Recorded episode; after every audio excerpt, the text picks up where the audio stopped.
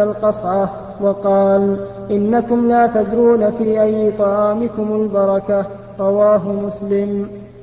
وعن سعيد بن الحارث رضي الله عنه أنه سأل جابر رضي الله عنه عن الوضوء عن الوضوء مما مست النار فقال لا قد كنا زمن النبي صلى الله عليه وسلم لا نجد مثل ذلك الطعام إلا قليلا.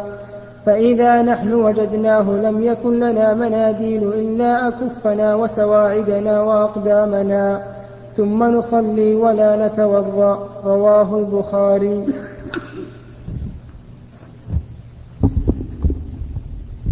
هذه الأحاديث التي ذكرها المؤلف رحمه الله في كتابه رياض الصالحين في آداب الطعام. تضمنت مسائل متعددة. الأول الأولى أنه ينبغي للإنسان أن يأكل بثلاثة أصابع الوسطى والسبابة والإبهام لأن ذلك أدل على عدم الشره وأدل على التواضع ولكن هذا في الطعام الذي يكفي فيه ثلاثة أصابع. أما الطعام الذي لا يكفي فيه ثلاثة أصابع مثل الرز فلا بأس أن تأكل أن تأكل بأكثر. لكن الشيء الذي تكفي فيه الأصابع الثلاثة اقتصر عليها فإن هذا سنة النبي صلى الله عليه وعلى آله وسلم. ومنها أنه ينبغي للإنسان إذا انتهى من الطعام أن يلعق أصابعه قبل أن يمسحها بالمنديل كما أمر بذلك النبي صلى الله عليه وسلم. يلعقها هو أو يلعقها غيره. أما كونه هو يلعقها فالأمر ظاهر وكونه يلعقها غيره هذا أيضا ممكن. فإنه إذا كانت المحبة بين الرجل وزوجته محبة قوية يسهل عليه جدا أن أن تلعق أصابعه أو أن يلعق أصابعها فهذا ممكن. وقول بعض الناس أن هذا لا يمكن أن يقوله النبي عليه الصلاة والسلام لأنه كيف كيف يلعق الإنسان أصابع غيره؟ نقول إن النبي عليه الصلاة والسلام لا يقول إلا حقا ولا يمكن أن يقول شيئا لا يمكن. فالأمر في هذا ممكن ممكن جدا. وكذلك الأولاد الصغار أحيانا الإنسان يحبهم ويلعق أصابعهم بعد الطعام. هذا شيء ممكن. فالسنة أن تلعقها أو تلعقها غيرك. والأمر الحمد لله واسع. ما قال الرسول فليلعقها غيره حتى نقول هذا إجبار للناس على شيء يشق عليه الأمر واسع. العقها أنت أو ألعقها غيرك. وقال النبي عليه الصلاة والسلام إنكم لا تدرون في أي طعامكم البركة. قد تكون البركة ونفع الطعام الكثير بهذا الجزء الذي تلعقه من أصابعك. حتى ذكر لي بعض الناس عن بعض الأطباء أن الأنامل بإذن الله تفرز إفرازات عند الطعام تعين على هضم الطعام في المعدة وهذه من الحكمة. يعني نحن نفعلها سنة إن حصل لنا هذه الفائدة الطبية حصلت وإن لم تحصل فلا يهمنا الذي يهمنا امتثال أمر النبي عليه الصلاة والسلام. ومنها المسألة الثالثة أنه ينبغي للإنسان أن يلعق الصحفة أو أو القدر أو التبسي. المهم الإناء اللي فيه الطعام إذا انتهيت فالحس فالحس حافتك كما أمر بهذا النبي عليه الصلاة والسلام. فإنك, فإنك لا تدري في أي طعامك البركة. ومع الأسف أن أن الناس يتفرقون عن التباس التباس الطعام. فيها اللحم والرز وغيره تجد أن حافاتهم ما لعقت باقي كما والسبب في هذا الجهل بالسنة ولو أن طلبة العلم إذا أكلوا مع العامة شافوا الرجل يقوم وما لعق حافته قالوا تعال اجلس العق حافتك لو فعل طلبة العلم هذا لانتشرت السنة لكن نسأل الله أن يعاملنا بعفو. نحن نتجاوز كثيرا ونتهاون في الأمر. وهذا خلاف دع الدعوة إلى الحق. المسألة الخامسة أن الإنسان إذا سقطت منه اللقمة فلا يتركها يأخذها. إذا كان فيها أذى يمسح لا يأكل الأذى لأن الإنسان مو مجبر على أن يأكل شيئا ما يشتهيه. يمسح الأذى مثل لو كان فيها عود أو تراب أو ما أشبه ذلك امسحه ثم كلها لماذا؟ قال عليه الصلاة والسلام ولا يدعها للشيطان. لا يدعها للشيطان. لأن الشيطان يحضر ابن آدم في كل شؤونه. إن أراد يأكل حضر إن أراد يشرب حضر إن أراد يأتي أهله حضر حتى يشاركه. كما في الآية الكريمة شاركهم في الأموال والأولاد. فهو يشارك. فإذا, جاء فإذا صار عندك وأنت تاكل إذا قلت بسم الله منعته من الأكل. ما يقدر يأكل وأنت مسمن على الطعام ابدا. إذا لم تقل بسم الله أكل معه. إذا قل بسم الله. يترقب اللقمة إذا سقطت بالأرض فإن رفعتها أنت فهي لك وإن تركتها أكلها هو. فصار إذا لم يشاركك بالطعام شاركك فيما يسقط من الطعام. لهذا احبس احبس هذا عنه فإذا سقطت اللقمة أو التمرة أو ما أشبه ذلك في الأرض فخذها وإذا كان علق بها أذى من تراب أو عودان أو ما أشبه ذلك فأزل ذلك الأذى ثم كلها ولا تدعها للشيطان المسألة السادسة الوضوء من الطعام المطبوخ الذي مسته النار كالخبز والرز والجريش وغيرها.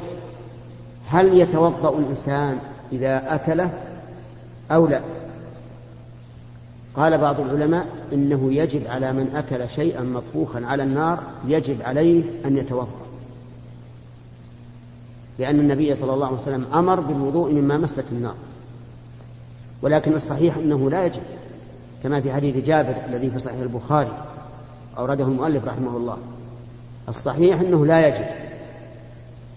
سنة يعني الأفضل أن تتوضأ ولو كنت على وضوء. إذا أكلت شيئا مطبوخا على النار الأفضل أن تتوضأ ولو كنت على وضوء لكنه ليس بواجب. صحيح أنه ليس بواجب ولكنه سنة. لأن آخر الأمرين من النبي صلى الله عليه وسلم ترك الوضوء مما مست النار يعني عدم الالتزام به. ويدل لهذا أيضا أن النبي صلى الله عليه وسلم سئل نتوضأ من لحوم الإبل؟ قال نعم. قال نتوضأ من لحوم الغنم؟ قال إن شئت. لأن لحم الإبل إذا أكله الإنسان انتقض وضوء لو كان على وضوء لابد يتوضأ. ولكن ما يجب غسل فرجه لأنه ما بال ولا تقوط إنما يجب الوضوء سواء أكلت اللحم ني أو مطبوخ. وسواء أكلت الهبر أو الكبد أو القلب أو الكرش أو الأمعاء أي شيء تأكل من البعير فإنه يجب عليك أن تتوضأ لأنه كله ناقض. الوضوء أما غيره فإذا أكلته مطبوخا فالأفضل أن تتوضأ ولا يجب عليك ذلك. هذه من الآداب. والحقيقة أن هذا الكتاب رياض الصالحين كتاب النووي رحمه الله كتاب جامع نافع ويصدق عليه أنه رياض الصالحين. فيه من كل زوج بهيج. فيه أشياء كثيرة من مسائل العلم ومسائل الآداب لا تكاد تجدها في غيره فنسأل الله تعالى أن ينفعنا بما علمنا إنه على كل شيء قدير. نعم. أي نعم. ما تنقض لكن إن توضأت فهو طيب. إذا توضأت بسم الله الرحمن الرحيم. الحمد لله رب العالمين والصلاة والسلام على نبينا محمد وعلى آله وصحبه أجمعين. قال رحمه الله تعالى باب أدب الشراب واستحباب التنفس ثلاثا خارج الإناء وكراهة التنفس في الإناء واستحباب إدارة الإناء على الأيمن فالأيمن بعد المبتدئ. عن أنس رضي الله عنه أن رسول الله صلى الله عليه وسلم كان يتنفس في الشراب ثلاثا متفق عليه. عن أنس رضي الله عنه أن رسول الله صلى الله عليه وسلم كان يتنفس في الشراب ثلاثا متفق عليه. وعن ابن عباس رضي الله عنهما قال قال رسول الله صلى الله عليه وسلم لا تشربوا واحدا كشرب البعير ولكن اشربوا مثنى وثلاث وسموا إذا أنتم شربتم واحمدوا إذا أنتم رفعتم. رواه الترمذي وقال حديث حسن. وعن أبي قتادة رضي الله عنه أن النبي صلى الله عليه وسلم نهى أن, يتنف أن يتنفس في الإناء متفق عليه. وعن أنس رضي الله عنه أن رسول الله صلى الله عليه وسلم أتي بلبن قد شيب بماء وعن يمينه أعرابي وعن يساره أبو بكر رضي الله عنه فشرب ثم أعطى الأعرابي وقال الأيمن فالأيمن متفق عليه. وعن سهل بن سعد رضي الله عنه أن رسول الله صلى الله عليه وسلم أتي بشراب فشرب منه وعن يمينه غلام وعن يساره أشياخ فقال للغلام أتأذن لي أن أعطي هؤلاء؟ فقال الغلام لا والله لا أوثر بنصيبي منك أحدا. فتله رسول الله صلى الله عليه وسلم في يده متفق عليه. بسم الله الرحمن الرحيم. هذا الحديث ذكره النووي رحمه الله في رياض الصالحين في آداب الشرب. وقد سبق جمل كثيرة من آداب الأكل. ولله سبحانه وتعالى على عباده نعم لا تحصى. كما قال الله تعالى وإن تعدوا نعمة الله لا تحصوها. فالأكل والشرب من نعم الله سبحانه وتعالى. ولا يعرف قدر هذه النعمة إلا من حرمها. نسأل الله ألا يحرمنا وإياكم إياها. من حرمها وذاق الجوع وذاق العطش عرف قدر نعمة الله تعالى بالأكل والشرب. وهذا أحد الحكم بل هذا إحدى الحكم في الصيام أن الإنسان يمسك عن الأكل والشرب حتى يعرف قدر نعمة الله عليه بتيسير الأكل والشرب. للشرب آداب منها أن يسمي الله عز وجل إذا شرب. فيقول عند الشرب بسم الله. ومنها أن يتنفس في الشرب ثلاثا. لقول أنس بن مالك رضي الله عنه كان النبي صلى الله عليه وعلى آله وسلم إذا شرب تنفس في الإناء ثلاثا. كيف يتنفس ثلاثا؟ يعني يشرب ثم يفصل الإناء عن عن فمه. ثم يشرب ثم يفصله عن فمه ثم يشرب الثالثة. ولا يتنفس في الإناء. لحديث أبي قتادة رضي الله عنه أن النبي صلى الله عليه وعلى آله وسلم نهى أن يتنفس الإنسان في الإناء. لأن النفس في الإناء يقدره على من يشرب من بعده. وربما يحدث مع وربما يخرج مع النف مع النفس أمراض في المعدة أو في أو في في المري أو في الفم فتلصق في الإناء. وربما يشرق إذا تنفس في الإناء. فلهذا نهى النبي صلى الله عليه وعلى آله وسلم أن يتنفس الإنسان في الإناء. بل يتنفس ثلاثة أنفاس كل نفس يبين به الإناء عن فمه. وقد أخبر النبي عليه الصلاة والسلام بأن هذا أهنأ وأبرأ وأمرأ. أهنأ لأنه يشرب بمهلة. وأبرأ يعني أبرأ من العطش. وأسلم من المرض. وأمر أسهل في, في, آه، في النزول إلى الأمعاء. ووجه ذلك أن العطش عبارة عن حرارة المعدة لقلة الماء أو لغير ذلك من أحيانا يكون عن مرض. فإذا جاءها الماء دفعة واحدة ربما يضرها. فإذا راسله الإنسان عليها مراسلة صار هذا أبرأ في إزالة العطش وفي السلامة من من المرض والأثر الذي يحصل بورود الماء على المعدة دفعة واحدة. ولهذا ينبغي أيضا إذا شرب أن لا يعب الماء عبا وإنما يمسه مصا. لا يعبه عبا فيأخذ جرعات كبيرة بل يمسه مصا حتى يأتي المعدة شيئا فشيئا. فيمسه في النفس الأول ثم يطلق الإناء ثم يمص في النفس الثاني ثم يطلق الإناء ثم في النفس الثالث. هذا هو السنة. وأما التناول يعني من يبدأ بمن يبدأ في الإناء إذا أراد أن يعطي الشراب أحدا. رجل دخل معه معه شراب معه شاي معه قهوة بمن يبدأ؟ نقول إذا كان أحد من الناس قد طلب الشراب فقال هات لي ماء مثلا فإنه يبدأ به هو الأول. وإذا لم يكن أحد طلبه فإنه يبدأ بالأكبر. ثم الأكبر يناوله من على يمينه. وإذا كان الإناء مخصوص لكل واحد إناء كالفناجيل مثلا. فيبدأ بالأكبر ثم يعطي الذي عن يساره لأن الذي عن يساره هو الذي عن يمين الصاب. والصاب هو الذي سيناول فيناول يبدأ بمن على يمينه.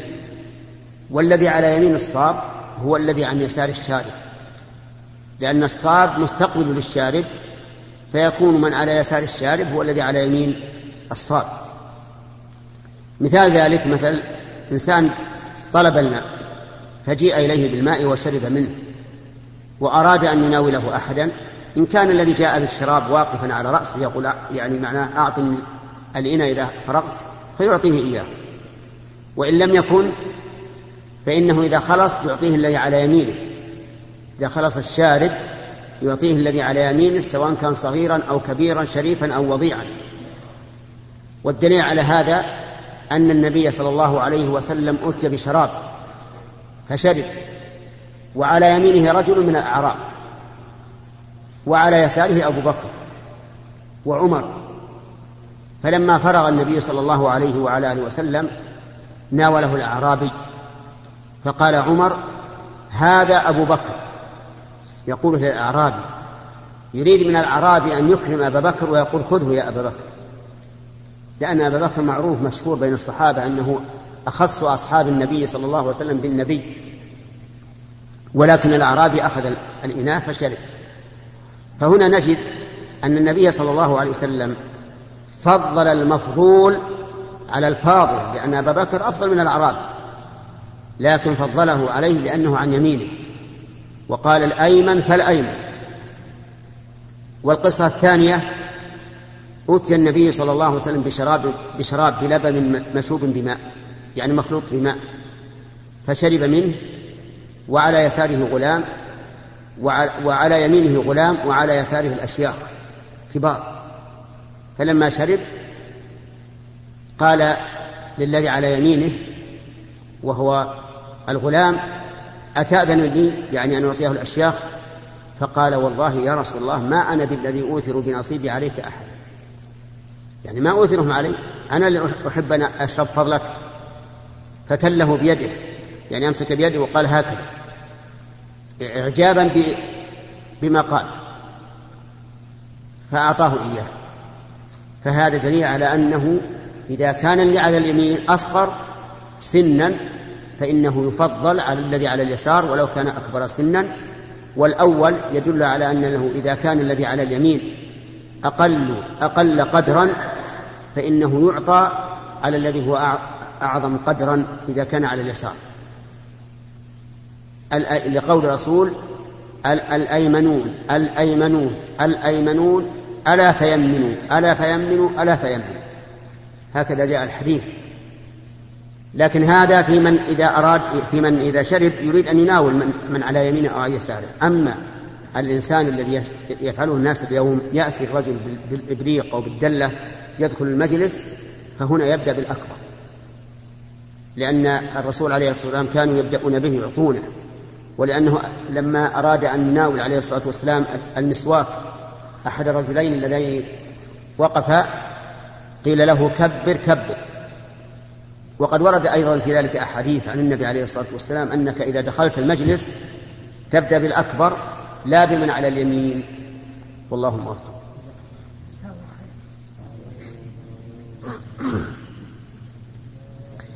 بسم الله الرحمن الرحيم. الحمد لله رب العالمين والصلاة والسلام على نبينا محمد وعلى آله وصحبه أجمعين. قال رحمه الله تعالى باب كراهة الشرب من فم القربة ونحوها. وبيان أنه كراهة تنزيه لا حرام. عن أبي سعيد الخدري رضي الله عنه قال نهى رسول الله صلى الله عليه وسلم عن اختنات الأسقية يعني أن تكسر أفواهها ويشرب منها متفق عليه. وعن أبي هريرة رضي الله عنه قال نهى رسول الله صلى الله عليه وسلم أن يشرب من في السقاء أو القربة متفق عليه. وعن كبشة بنت ثابت أخت حسان بن ثابت رضي الله عنهما قالت دخل علي رسول الله صلى الله عليه وسلم فشرب من في قربة معلقة قائما فقمت إلى فيها فقطعته رواه الترمذي وقال حديث حسن صحيح. وإنما قطعتها لتحفظ موضع فم رسول الله صلى الله عليه وسلم وتتبرك به وتصونه عن الابتذال. وهذا الحديث محمول على بيان الجواز والحديثان السابقان لبيان الأفضل والأكمل. والله أعلم.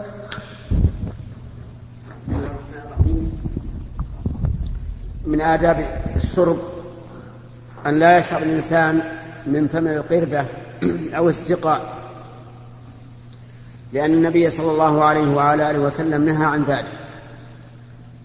والحكمة من هذا أن المياه فيما سبق ليست بتلك المياه النظيفة فإذا صارت في القربة أو في السقاء فإنه يكون فيها أشياء مؤذية علق أو حشرات أو غير ذلك مما هو معروف لمن كانوا يستعملون هذا من قبل. فلهذا نهى النبي صلى الله عليه وسلم عن اقتناث الأسقية يعني عن كسر أفواهها أن الإنسان يكسر فمها هكذا ثم يشرب. وذكر أن رجلا شرب مرة فخرجت حية من من القربة.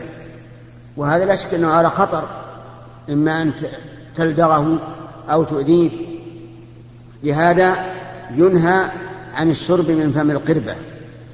وليس من ذلك الشرب من البزبوث أو من أو من الجرار التي يخزن فيها الماء لأن هذه معلومة نظيفة فهو, فهو كالشرب من الأواني.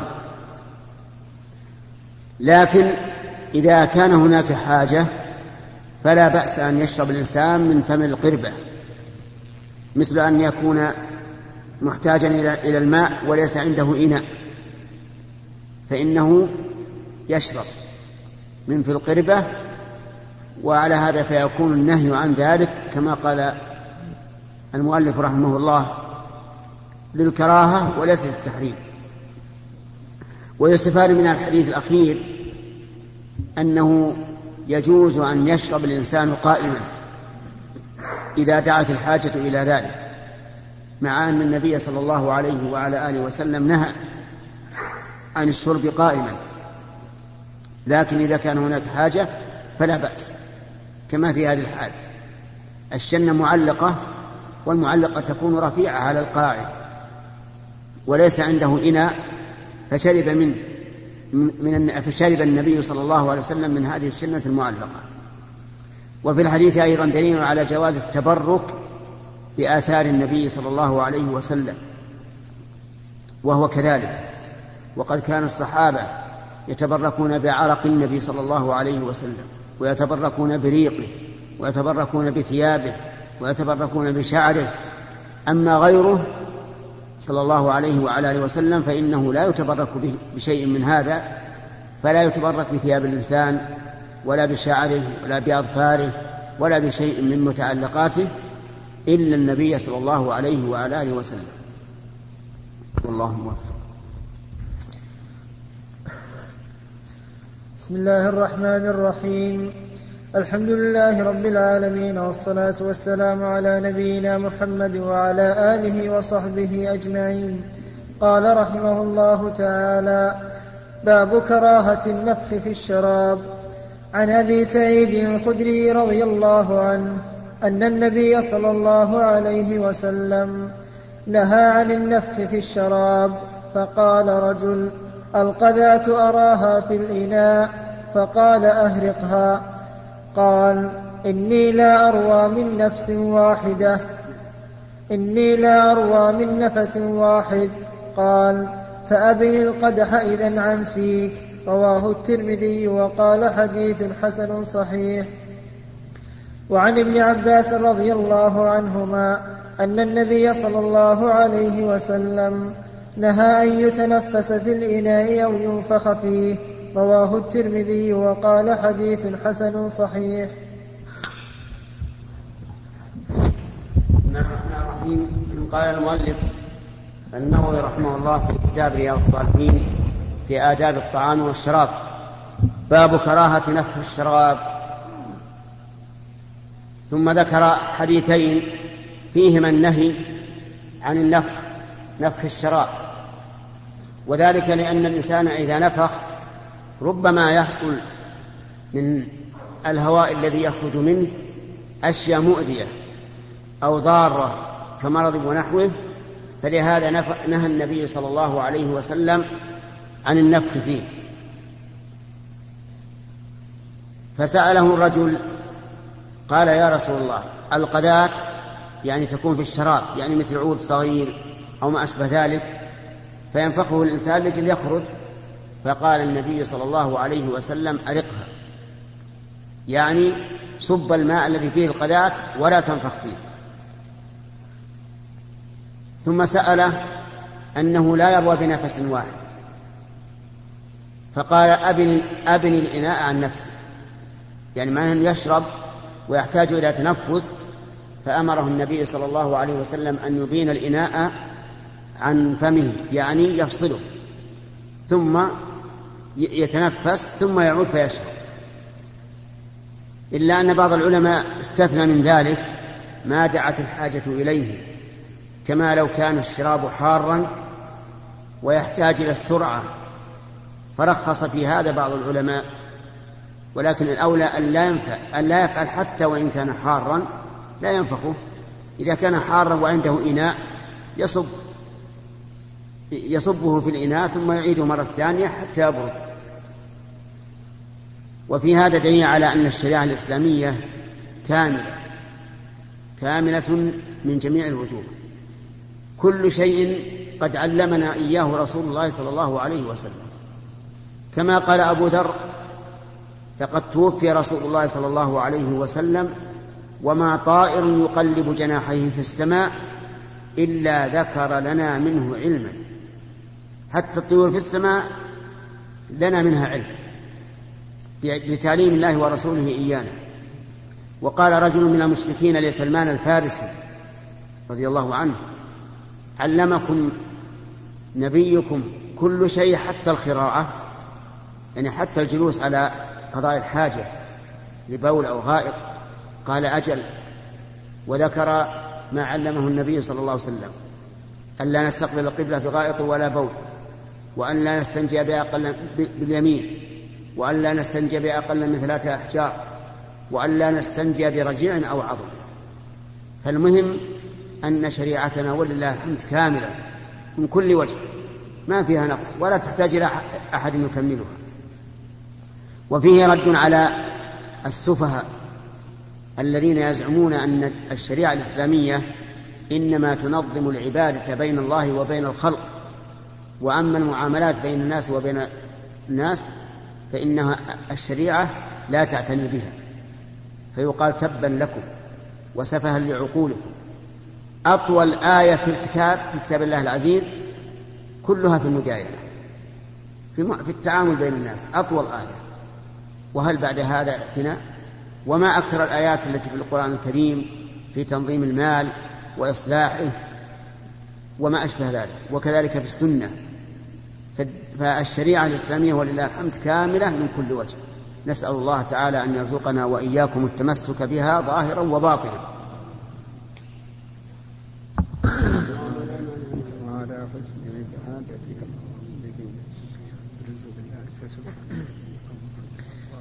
بسم الله الرحمن الرحيم. الحمد لله رب العالمين والصلاة والسلام على نبينا محمد وعلى آله وصحبه أجمعين. قال رحمه الله تعالى باب بيان جواز الشرب قائما وبيان أن الأكمل والأفضل الشرب قاعدا. عن ابن عباس رضي الله عنهما قال سقيت النبي صلى الله عليه وسلم من زمزم فشرب وهو قائم متفق عليه. وعن النزال بن سبرة رضي الله عنه قال أتى علي رضي الله عنه باب الرحبة فشرب قائما وقال إني رأيت رسول الله صلى الله عليه وسلم فعل كما رأيتموني فعلت رواه البخاري. وعن ابن عمر رضي الله عنهما قال كنا على عهد رسول الله صلى الله عليه وسلم نأكل ونحن نمشي ونشرب ونحن قيام. رواه الترمذي وقال حديث حسن صحيح.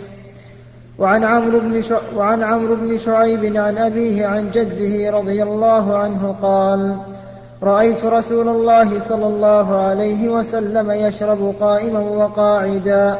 رواه الترمذي وقال حديث حسن صحيح. وعن أنس رضي الله عنه عن النبي صلى الله عليه وسلم أنه نهى أن يشرب الرجل قائما. قال قتادة فقلنا لأنس فالأكل؟ قال ذلك أشر أو أخبث؟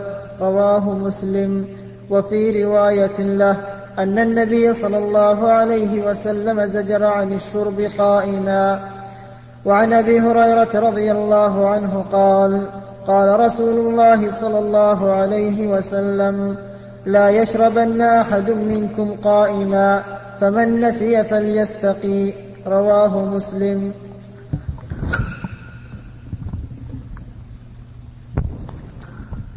بسم الله الرحمن الرحيم. قال رحمه الله تعالى باب جواز الشرب قائما وقاعدا وأن الشرب قاعدا أفضل. الأكل والشرب الأفضل فيهما أن يكون الإنسان قاعدا. لأن هذا هو هدي النبي صلى الله عليه وعلى آله وسلم. ولا يأكل وهو قائم ولا يشرب وهو قائم. أما الشرب وهو قائم فإنه صح عن النبي صلى الله عليه وسلم أنه نهى عن ذلك. وسئل أنس بن مالك عنها عن الأكل قال ذاك شر وأخبث. يعني معناه أنه إذا نهي عن الشرب قائما فالأكل قاعدا من باب أولى. لكن في حديث ابن عمر الذي أخرجه الترمذي وصححه قال كنا في عهد النبي صلى الله عليه وسلم نأكل ونحن نمشي ونشرب ونحن قيام. فهذا يدل على أن النهي ليس للتحريم ولكنه لترك الأولى بمعنى أن الأحسن والأكمل أن يشرب الإنسان وهو قاعد وأن يأكل وهو قاعد. ولكن لا بأس أن يشرب وهو قائم وأن يأكل وهو قاعد وهو قائم. والدليل على ذلك حديث عبد الله بن عباس رضي الله عنهما. قال سقيت النبي صلى الله عليه وعلى آله وسلم من زمزم فشرب وهو قائم. زمزم هي عين الماء التي حول الكعبة وسببها أن إبراهيم الخليل عليه الصلاة والسلام ترك هاجر أم إسماعيل وابنها إسماعيل في مكة وليس فيها أحد ليس فيها سكان وليس فيها كعبة وليس فيها أحد بل ولا فيها زروع هي واد غير ذي زرع. وجعل عنده ماء وعاء من تمر وسقاء من ماء وانصرف. لأن الله أمره أن أن يبقيهما هناك. فلما انصرف لحقته هاجر. وقالت له يعني كيف تذهب وتتركنا؟ هل هل أمرك الله بذلك؟ قال نعم. قالت إذا كان أمر إذا كان الله أمرك بذلك فإنه لن يضيعنا فالإيمان فإنه لن يضيعنا وهذا يدل على كمال إيمان هاجر رضي الله عنها وقصتها هذه نظير قصة أم موسى. أم موسى بن عمران كان فرعون مسلط على بني إسرائيل. يقتل أبناءهم ويبقي نساءهم إذلالا لهم. وقد قيل إن المنجمين قالوا له إنه يظهر من بني إسرائيل رجل يكون هلاكك على يده.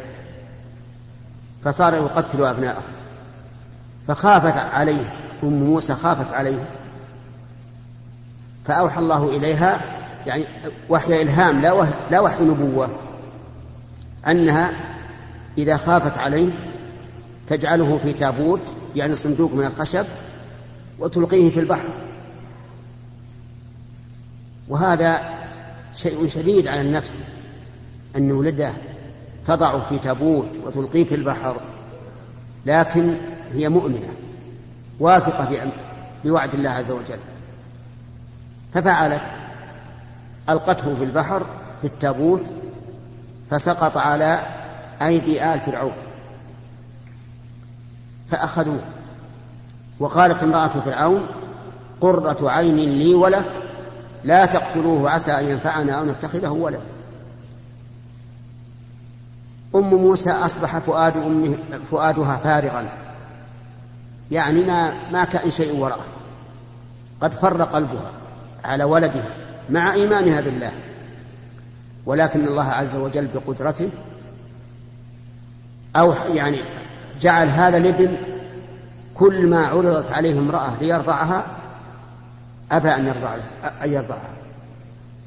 لا, لا يرضع. فإذا أخت موسى قد أرسلتها والدته تبحث تنظر وصار شأنه.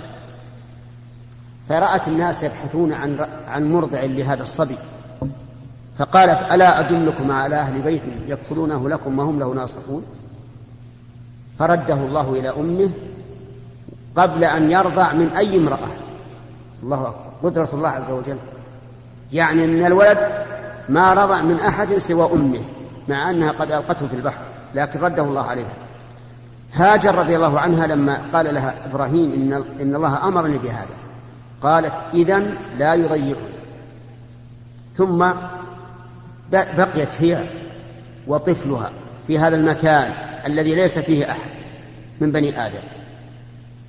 وجعلت تأكل من التمر وتشرب من الماء وتدر اللبن على الولد ويرضع حتى نفد التمر والماء. وجاءت الأم ومعلوم أن الأم إذا جاءت لا يكون فيها لبن وجعل الطفل يصيح ويبكي. فرأت بما ألهم الله أي جبل أقرب لها تصعد إليه لعلها تسمع. حس ولا رس ولا شيء. فوجدت أقرب مكان إليها الصفا. وأنتم تشاهدون الصفا الآن أقرب جبل للكعبة هو الصفا. صعدت عليه تحسست تسمع ما وجدت أحد. نزلت. قالت أذهب إلى الجهة الثانية. وأقرب جبل إليها في الجهة الثانية هو المروة. صعدت على المروة تسمع تريد أحد ما ما جاء. وكان بين بين الصفا والمروة شعيب وادي مجرى سيل ومعروف أن الشعيب يكون نازل عن الأرض. فكانت إذا نزلت في الشعيب ركضت ركضا عظيم تركض. من أجل أن تسمع الولد وتلتفت إليه وتراه. لما فعلت هذا سبع مرات. سبع مرات أكملت سبع مرات. إذا هي تسمع تسمع شيئا. فقالت أغث إن كان عندك غواث. يعني سمعت حس. وإذا هو جبريل. أمره ربه عز وجل أن ينزل إلى الأرض فيضرب بعقبه أو بجناحه مكان زمزم فضربه مرة واحدة فخرج هذا الماء ينبع ماء زمزم. فجعلت تحوسه تحجر عليه. خافت أن يسيح في الأرض وينقص. هذا ظنها. فلما حاطت الماء وشربت وإذا الماء يكفي عن الطعام والشراب وهو ماء فجعلت تشرب من هذا الماء وترضع الولد وفرج الله عنها عز وجل. وكان حولها أناس لكنهم بعيدون عنها. من جرهم قبيلة من العرب.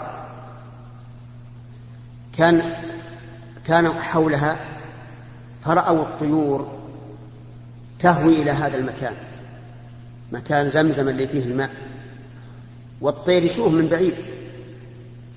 فقالوا ما خبرنا هنا ماء حتى تأوي الطيور إليه لكنهم قالوا لا يمكن الطيور أن تأوي إلا إلى ماء. فتبعوا هذه الطيور حتى وصلوا إلى المكان.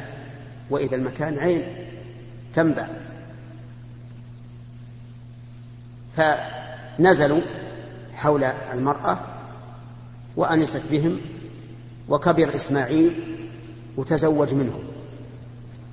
تزوج منهم. في بعد مدة جاء إبراهيم عليه الصلاة والسلام. فدخل على أهله على أهل إسماعيل وعلى هاجر وسأل زوجة هاج زوجة زوجة إسماعيل وش أنتم؟ وش حالكم؟ فشكت الحال وتضجرت. فقال لها إذا جاء زوجك فقولي له أظن يقلع عتبة بابه أو يزيل عتبة بابه. قالت طيب. فجاء إسماعيل وأخبرته بالذي حصل. قال هل جاءكم أحد؟ كأنه استنكر إسماعيل. هل جاء أحد؟ قالت نعم جاءنا شيخ صفته كذا وكذا. وأنه قال أقرئيه السلام وقولي يغير هذا اللفظ يغير عتبة بابه. ماذا يريد إبراهيم؟ يريد أن يطلقها أن يطلق المرأة لأن المرأة الشكاية شكت زوجها وأن ما عندهم يعني إلا كل بؤس. فقال هذا أبي وأنت العتبة فالحقي بأهلك. ثم تزوج غيره. ثم جاء إبراهيم مرة أخرى بعد أن غاب عنه مدة ودخل على بيت ابنه إسماعيل وجد الزوجة فسألها عن حالهم فأثنت على حاله. قالت نحن بخير وأثنت على الحال. فقال لها أقرئي زوجك مني السلام وقولي له يمسك بعتبة باب فلما جاء إسماعيل من الصيد أو ما, أو ما أدري لما جاء كأنه سأل ما الذي هل جاء أحد؟ قالت نعم جاءنا شيخ صفته كذا وكذا. وأنه يقرئك السلام ويقول يمسك عتبة بابه قال ذاك أبي وأنت عتبة الباب. وأمرني أن أمسكك. فالحاصل أن زمزم ماء مبارك طعام طعم وشفاء سقم وماء زمزم لما شرب له إن شربته لعطش رويت وإن شربته لجوع شبعت. حتى إن بعض العلماء أخذ من عموم هذا الحديث أن الإنسان إذا كان مريضا وشربه للشفاء شفي. وإذا كان كثير النسيان وشربه للحفظ صار حافظا. وإذا شربه لأي شيء لغرض لأي غرض ينفعه. فعلى كل حال الماء ماء مبارك. جاء النبي عليه الصلاة والسلام في حجة الوداع ليشرب. وكان الذي له السقاية الذي له السقاية هو العباس بن عبد المطلب عم النبي عليه الصلاة والسلام. وكانت قبائل قريش وأخاذ قريش قد اقتسموا خدمة الحجاج وهم كفار يقيمون الحجاج. فللعباس كان له السقاية. فلما جاء النبي صلى الله عليه وسلم ليشرب قال العباس لابنه الفضل بن العباس اذهب إلى أمك قل لها تعطينا من الماء الذي عندها يعني ماء من زمزم نظيف. وأظنه نبيذ أيضا فالله أعلم. لكن قال الرسول عليه الصلاة والسلام لما؟ قال لك يا رسول الله هذا تغمس يغمس الناس فيه أيديهم؟ يعني ونريد أن نعطيك ماء نظيف. فقال لا أشرب بما يشرب الناس به. فشرب النبي عليه الصلاة والسلام مما يشرب الناس به. وشرب قائما. فدل ذلك على جواز الشرب قائما. وكذلك حديث علي رضي الله عنه أنه شرب قائما وقال إني فعلت إن النبي صلى الله عليه وسلم فعل كما رأيتموني فعلت.